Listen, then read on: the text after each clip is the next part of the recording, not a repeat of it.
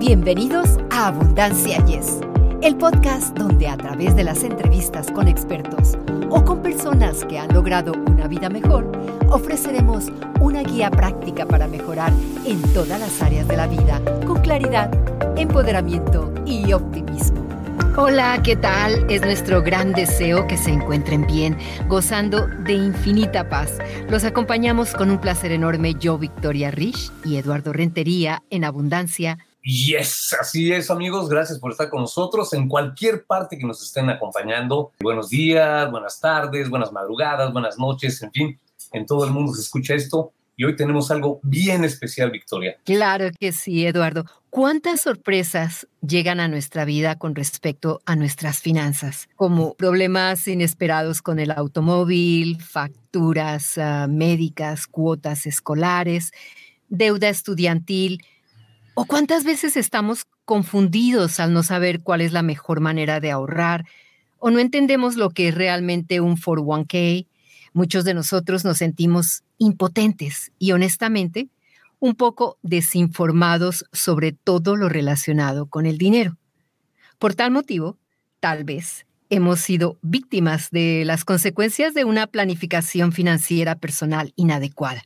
Esa es la razón por la que invitamos a Joan Lares para que nos ayude a entender un poco más cómo podemos poner nuestro dinero en orden. Así es, Victoria. Yo creo que las situaciones hasta imponderables como la famosa pandemia, ¿verdad? Que, nos, que ya nos tiene dos años, eh, prácticamente vamos para tres con esta situación que nos ha afectado, obviamente, en nuestras finanzas y a todo el mundo, a todo el mundo.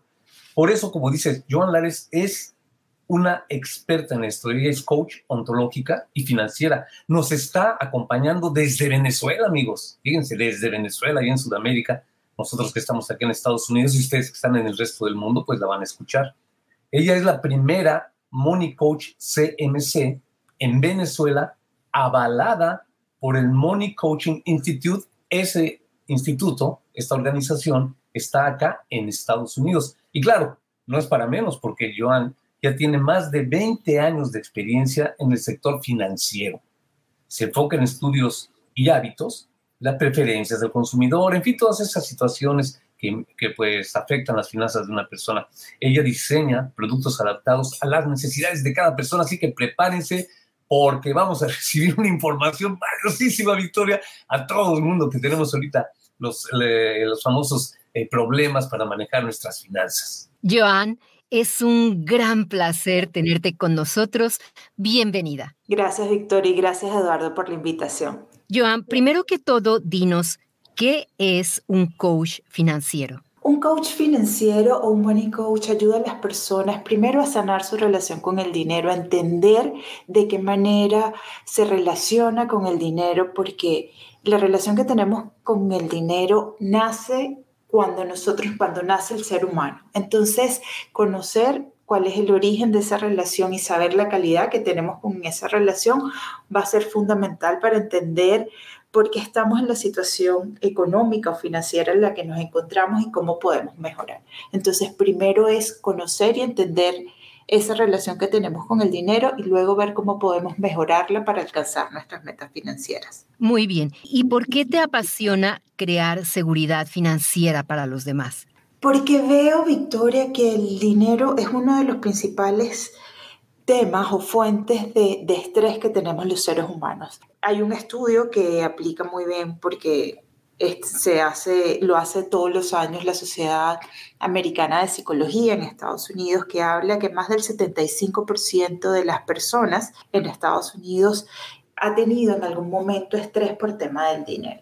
Y cuando nos vamos a Latinoamérica y otras partes del mundo, aun cuando no tenemos estudios tan exhaustivos o rigurosos como el que hace la Sociedad Americana de Psicología, también tenemos algunos estudios o estadísticas que muestran que por encima del 80% de las personas se sienten preocupadas por el dinero. Entonces, es un mal que, que está afectando a muchas personas hoy en día y realmente es fácil poder vivir en bienestar financiero, porque no tiene que ver solo con la cantidad de dinero que tenemos, sino, como les decía antes, la manera en cómo nos relacionamos con el dinero.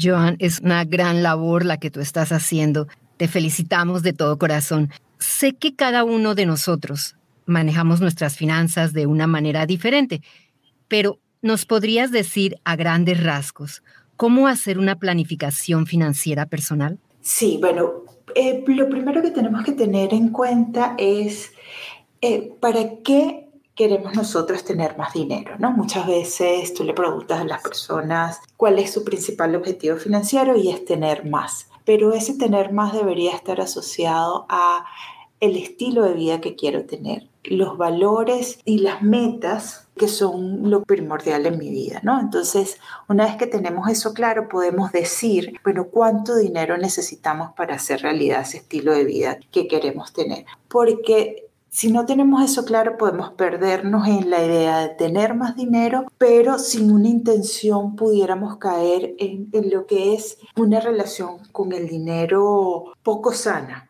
que nos puede llevar al desgaste, que nos puede llevar a la, a la pérdida de momentos importantes de la vida. Y entonces es importante poderlo alinear, el estilo de vida que queremos tener con la cantidad de dinero que queremos alcanzar. Y fíjate, eh, Joan, al principio yo mencioné, eh, te mencioné como coach ontológica y financiera. En la parte del dinero ya entendimos, ¿verdad?, de cuál es la relación que tenemos que tener con el dinero esto de, lo ontológico, o quizás se llama ontología, ¿tiene algo que ver importante en esa misma relación? Sí, porque este, la ontología habla del estudio del, del lenguaje, ¿no? que el, el, lenguaje es propositivo más que descriptivo. Entonces, cuando nos referimos al dinero, y es lo que, lo que va a calificar la relación que cada persona tiene con el dinero, lo que decimos y sentimos acerca del dinero es lo que terminamos como manifestando en nuestra vida. Por ejemplo, hay personas que piensan que el dinero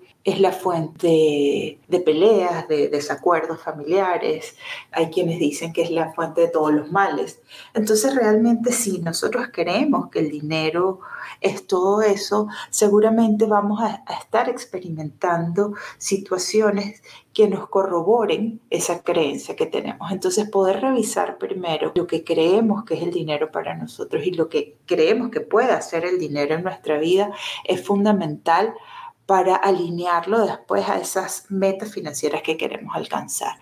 Porque como les decía, todo el mundo o la mayoría de las personas dice querer más dinero en su vida, pero cuando vemos que la persona no lo tiene, no, no logra ese objetivo, es porque muchas veces su, su, subconsciente no está alineado con ese deseo que dice tener, ¿no? Entonces ahí es donde empieza el trabajo del Money Coach, alineando esas creencias y esas emociones que tenemos con respecto al dinero para después poder tomar acción que nos permita alcanzar esas metas, si es generar más ingresos, no sé, comprar un carro o irnos de vacaciones, cualquiera que sea nuestra meta financiera en un momento determinado. Parece ser, Joana, que lo que pensamos como que se proyecta y se hace realidad. Por eso es muy importante verdaderamente saber lo que queremos y ahí es donde tú ayudas a, a las personas, ¿cierto? Totalmente, Víctor, es así. Este, y lo que pasa es que la mayoría de las personas desconoce que tiene una relación con el dinero. Entonces, no nos damos cuenta que podemos estar queriendo más dinero, pero alejando o rechazando la llegada de ese dinero a nuestra vida, bien sea por eso que pensamos o por lo que terminamos haciendo cuando, cuando se, nos, se nos presenta la oportunidad de, de recibir más dinero. ¿Nos podrías dar algunos consejos sobre cómo ahorrar cada mes? Sí, y lo más importante para empezar a ahorrar no es tanto la cantidad de dinero que, que decidimos poner de lado, ¿no? Eh, apartar lo primero que tenemos que tener en cuenta es tener muy clara la intención, porque la, la, mayoría de las personas fracasan en el intento de ahorrar no porque no tengan dinero suficiente, sino porque no sabe para qué ahorra. Cuando nosotros no tenemos una intención clara, va a ser muy difícil que tomemos acción al respecto. Entonces, lo primero, tener una intención clara. ¿Para qué quiero ahorrar? Puede ser las vacaciones que quiero hacer que quiero tener con mi familia, puede ser eh, la compra de un vehículo, el retiro, eh, mandar a, lo, a mis hijos a la universidad o estudiar un posgrado, sea cual sea la meta, tenerla muy clara.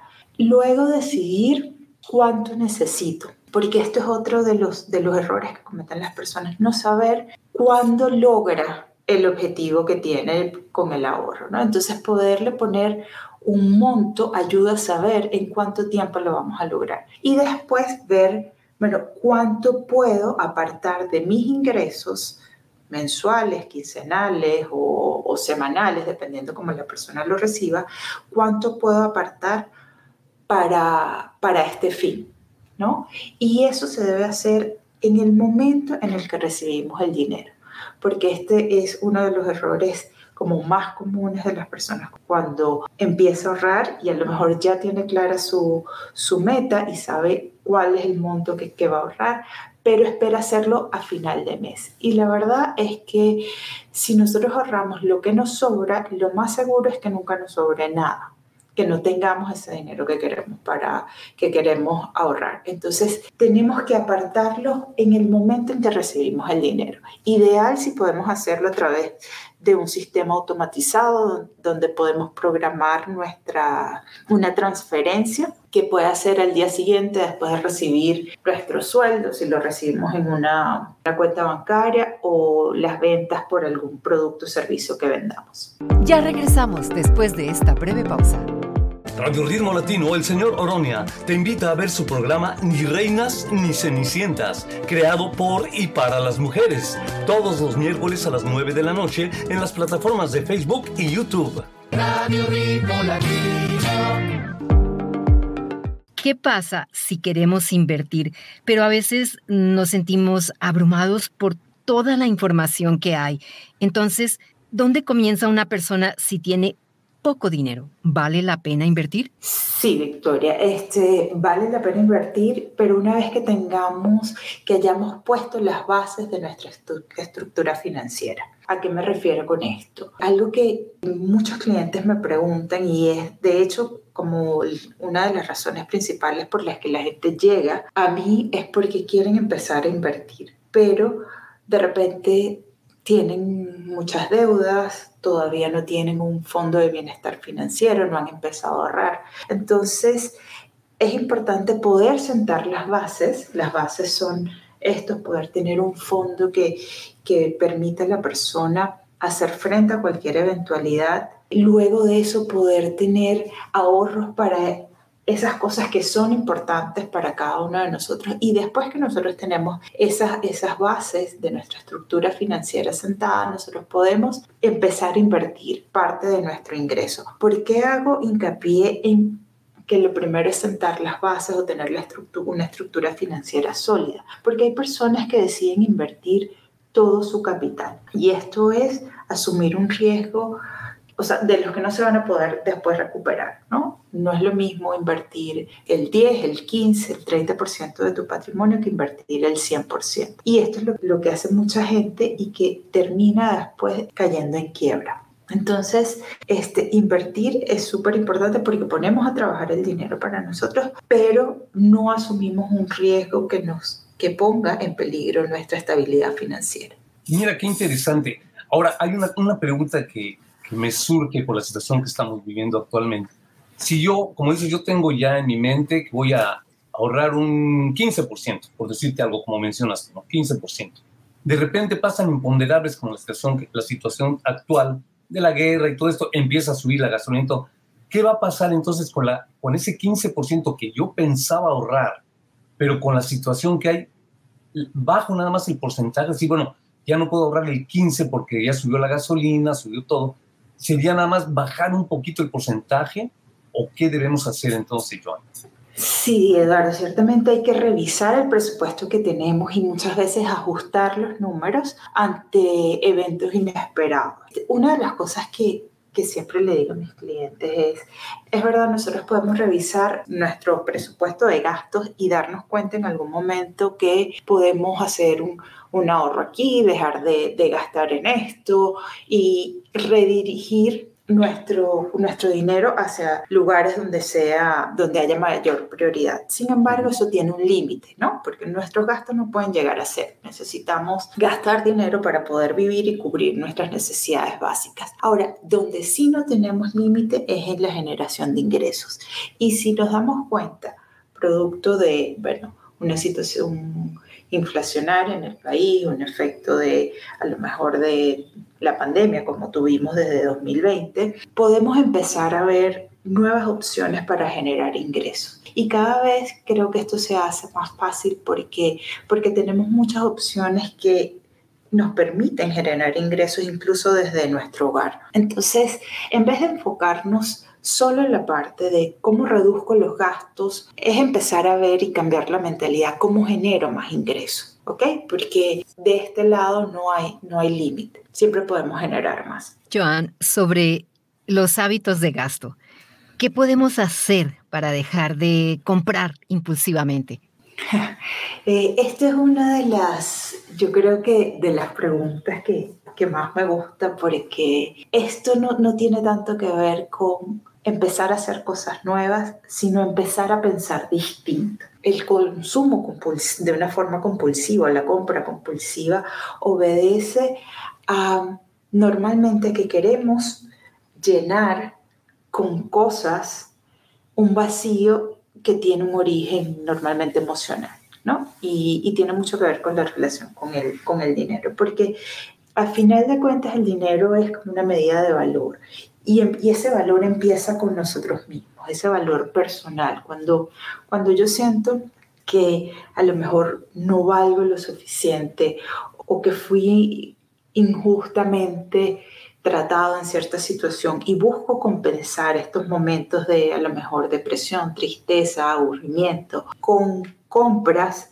a lo mejor voy a conseguir como un efecto sedante en un primer momento, pero al final las cosas, los bienes materiales, no pueden sustituir el vacío emocional.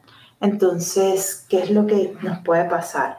Nos puede pasar que después de hacer esa compra y sentirnos bien en el momento, terminemos con más deudas, sintiéndonos peor porque no logramos tapar ese vacío y afectando nuestras finanzas personales. Entonces, la, la, recomendación es empezar a revisar la relación que tenemos con el dinero y ver cuáles son esos vacíos emocionales o esas emociones que queremos transformar a través de, esa, de la compra o del gasto compulsivo. Tienes toda la razón. Ahora hablemos brevemente sobre la jubilación.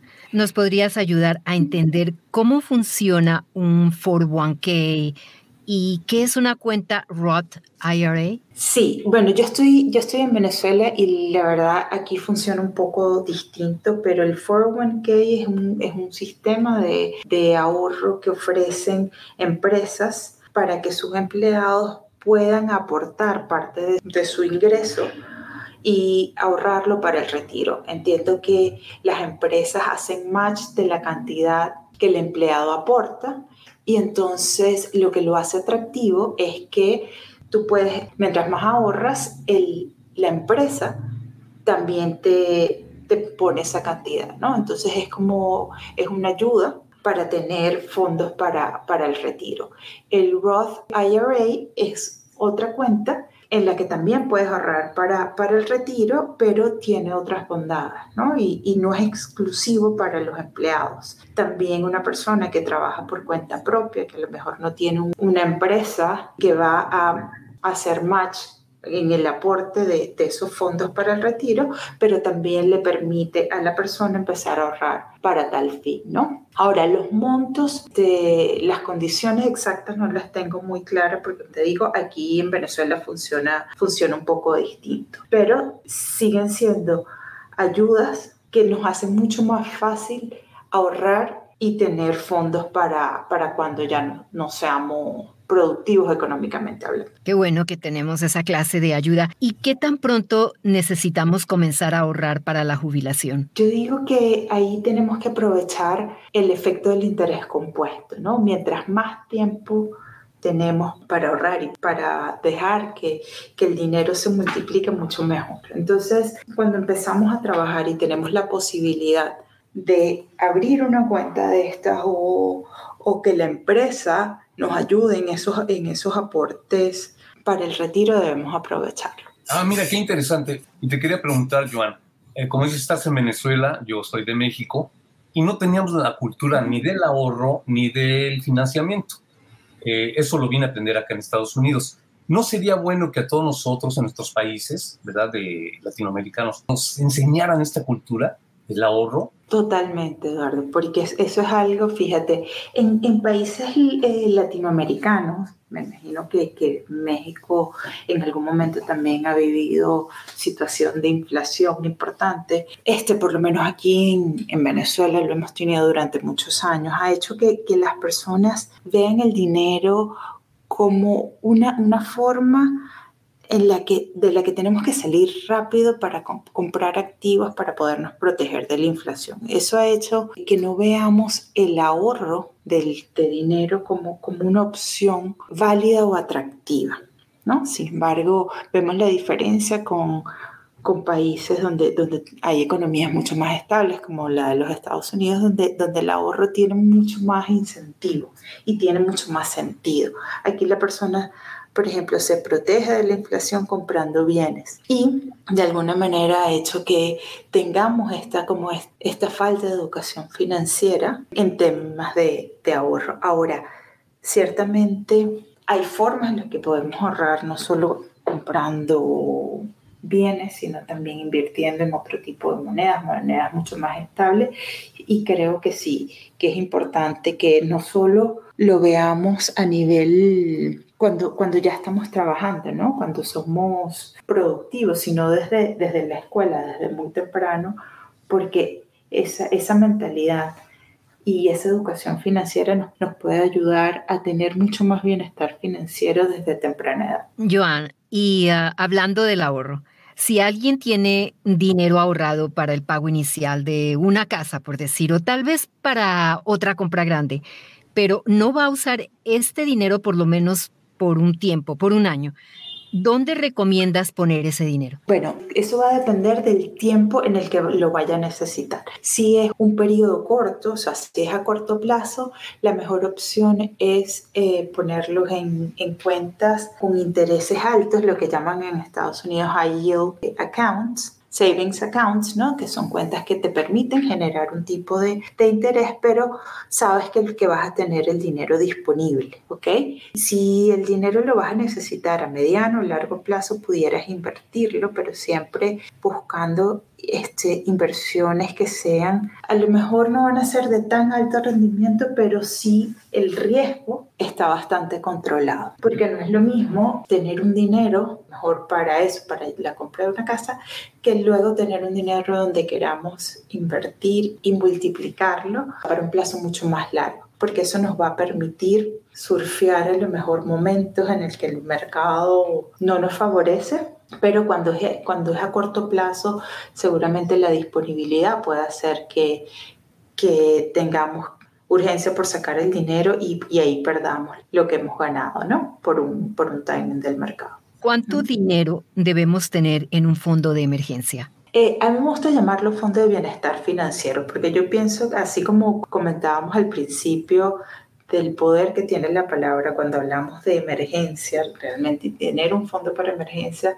lo más seguro es que la emergencia vaya a llegar, ¿no? Entonces el fondo de bienestar financiero lo que nos permite es saber que ante cualquier imprevisto estoy cubierta y que puedo seguir teniendo bienestar. Ese, ese fondo va a depender necesariamente del estilo de vida que tenga cada persona y también de la capacidad que tenga para hacer frente a imprevistos. Antes de, la pandemia se hablaba que debíamos tener entre 3 y 6 meses de gastos cubiertos en el, en el fondo de emergencia o en el fondo de bienestar financiero. Luego hablábamos que ese, ese plazo o esos, esos meses debían ampliarse hasta 12 o 18 meses, pero realmente va a depender de cada persona y de la capacidad que tenga para hacer frente a esos imprevistos por el patrimonio que tenga. Yo particularmente este, le digo a los clientes que piensen en por lo menos seis meses, ¿ok? Pero siempre estudiamos cada caso en particular. Si alguien se muda con su pareja, ¿cómo pueden dividir sus finanzas, Joan?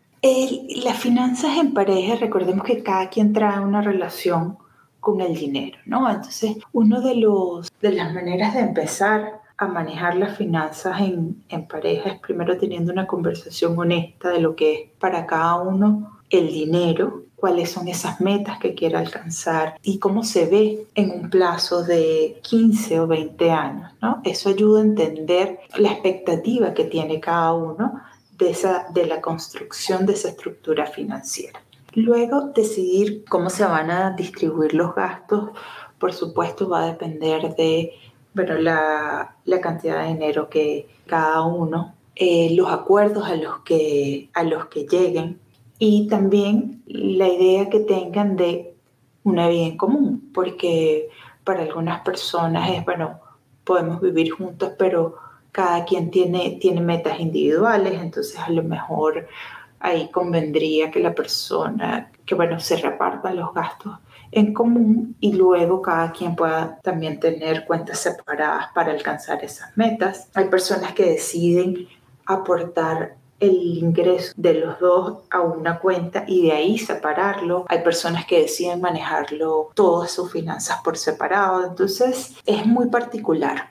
Lo que sí es importante es que ese acuerdo y los dos sientan que uno, que fue un, el resultado de un consenso y dos, que en cualquier momento que el acuerdo deje de funcionar se pueda volver a hablar y establecer nuevos acuerdos porque puede que funcione por algún tiempo, pero eso no quiere decir que, un acuerdo tiene que ser de por vida. Es como todo, ¿no? Tenemos que ser flexibles a cada momento. Fíjate qué interesante. Me surge una pregunta entonces, Joan. Suponte que es una pareja y uno de ellos, no importa que sea el hombre o la mujer, uno de ellos gana más el otro. Vamos a suponer, la mujer por ser eh, eh, pues, profesional o tener más experiencia, gana 100 y el hombre gana 70. Para evitar que fuera injusto, ¿no sería bueno dividir los gastos por porcentaje? Pudiera ser por porcentaje, pero como te digo, Eduardo, este, tiene mucho que ver con la forma en la que nos relacionamos con, con el dinero, ¿no? Te lo comento porque, por ejemplo, en sociedades latinoamericanas donde todavía se ve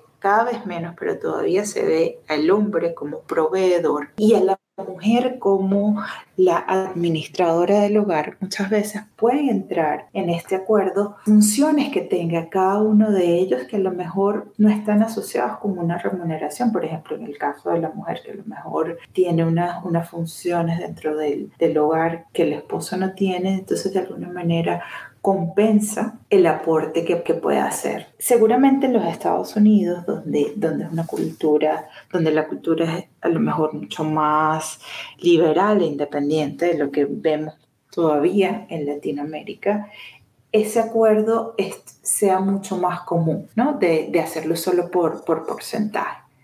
Aquí lo importante es que, como les decía, que haya un acuerdo y que ese acuerdo pueda ser revisado en el momento en el que uno de los dos sienta que ya no le está funcionando. Es lo mejor. Joan, y antes de despedirnos, dinos, ¿cuál ha sido el mejor consejo financiero que has recibido? Para mí, y esto, esto lo recibí cuando bueno, todavía no, ni siquiera estaba, estaba en el mundo de las finanzas y este fue, o sea, desde muy pequeña entender que el dinero era el mejor aliado que podíamos tener para alcanzar nuestros, nuestros sueños. Entonces, ver el dinero como ese aliado fue algo que para mí me ayudó y hoy en día creo que de hecho es lo que hace que, que yo ayude personas a, a, transformar la relación con el dinero porque fue entender que el, dinero no es un obstáculo como muchas veces vemos, ¿no? Que piensan las personas es para alcanzar nuestros sueños, sino es el mejor aliado que podemos tener. Entonces no tenerle miedo al, al dinero, no tenerle miedo a la, a la posibilidad de generar, incluso a que en algún momento no tengamos dinero, porque creo que, que el dinero, cuando lo vemos como, como es amigo, sabemos que siempre puede estar. Y que en algún momento no lo veamos no quiere decir que no vaya, que no vaya a estar cuando lo necesitemos. Excelente consejo. ¿Podrías compartir con nuestra audiencia tus redes sociales? Sí, este, me pueden conseguir por Instagram en arroba contigo coaching financiero pueden visitar mi página web contigocoachingfinanciero.com y ahí los invito a hacer el test de personalidad financiera que es completamente gratis y es donde pueden descubrir cómo se están relacionando hoy en día con el dinero, cuáles son esas emociones que surgen cuando piensan en dinero y cómo pueden mejorar su relación con el dinero para empezar a vivir una vida de, de mayor bienestar financiero. ¿Y ese, ese test es gratis? Sí, sí, es gratis. yo creo que en menos de dos minutos lo, lo hacen. Incluso después de hacerlo pueden agendar una cita gratuita de 20 minutos conmigo para conversar sobre, sobre los resultados. Porque mm, entender lo que creemos del dinero va a ser fundamental para cambiar la situación financiera en la que nos encontramos. Claro que sí. Joan, te agradecemos muchísimo el que hayas compartido con nosotros tus valiosos conocimientos sobre este tema del dinero, que a veces es difícil hablar de ello, pero tú nos has despejado muchas dudas. Gracias y esperamos verte muy pronto. Aquí tienes tu casa. Sí, así es, Joan. Muchísimas gracias por todo lo que nos has dicho. Ya pensé muchas cosas con los, con los consejos que me diste y este, pues esperemos que no sea la última vez que te tengamos por acá. Muchísimas gracias, Victoria Eduardo. De verdad, un placer estar aquí con ustedes, con su audiencia y también estoy a la orden para cualquier otra ocasión que, en la que quieran conversar sobre más temas financieros, sobre esa psicología que, que se esconde detrás de, del dinero y que, como, como tú lo decías, Victoria, muchas veces hablar de dinero no es fácil porque sigue siendo un tema tabú. Y tener espacios como este que nos permiten hablar de manera confiada, de manera segura del dinero y sobre todo es de irlo viendo como ese aliado, son, son espacios que la gente valora y, y creo que hacen mucha falta. Joan, nuevamente, muchísimas gracias. Y sí, definitivamente, aquí está tu casa cuando tú quieras volver. Gracias, gracias. Amigos, cuidar nuestro dinero y tener un plan para nuestro futuro financiero puede hacer que las cosas sean más fáciles, no más difíciles, a medida que enfrentamos los altibajos de la vida. Y así concluimos otro episodio. Gracias por su amable sintonía, cuídense mucho y los esperamos la próxima semana en Abundancia. Yes, hasta la próxima amigos. Para ustedes que están escuchando Abundancia Yes, realmente nos apoyan si pueden suscribirse en Apple Podcasts o Spotify y déjenos sus comentarios. Así nos ayudan a llegar a más personas y por ende a unirnos más y a vivir una vida mejor y con abundancia. Comparta este podcast.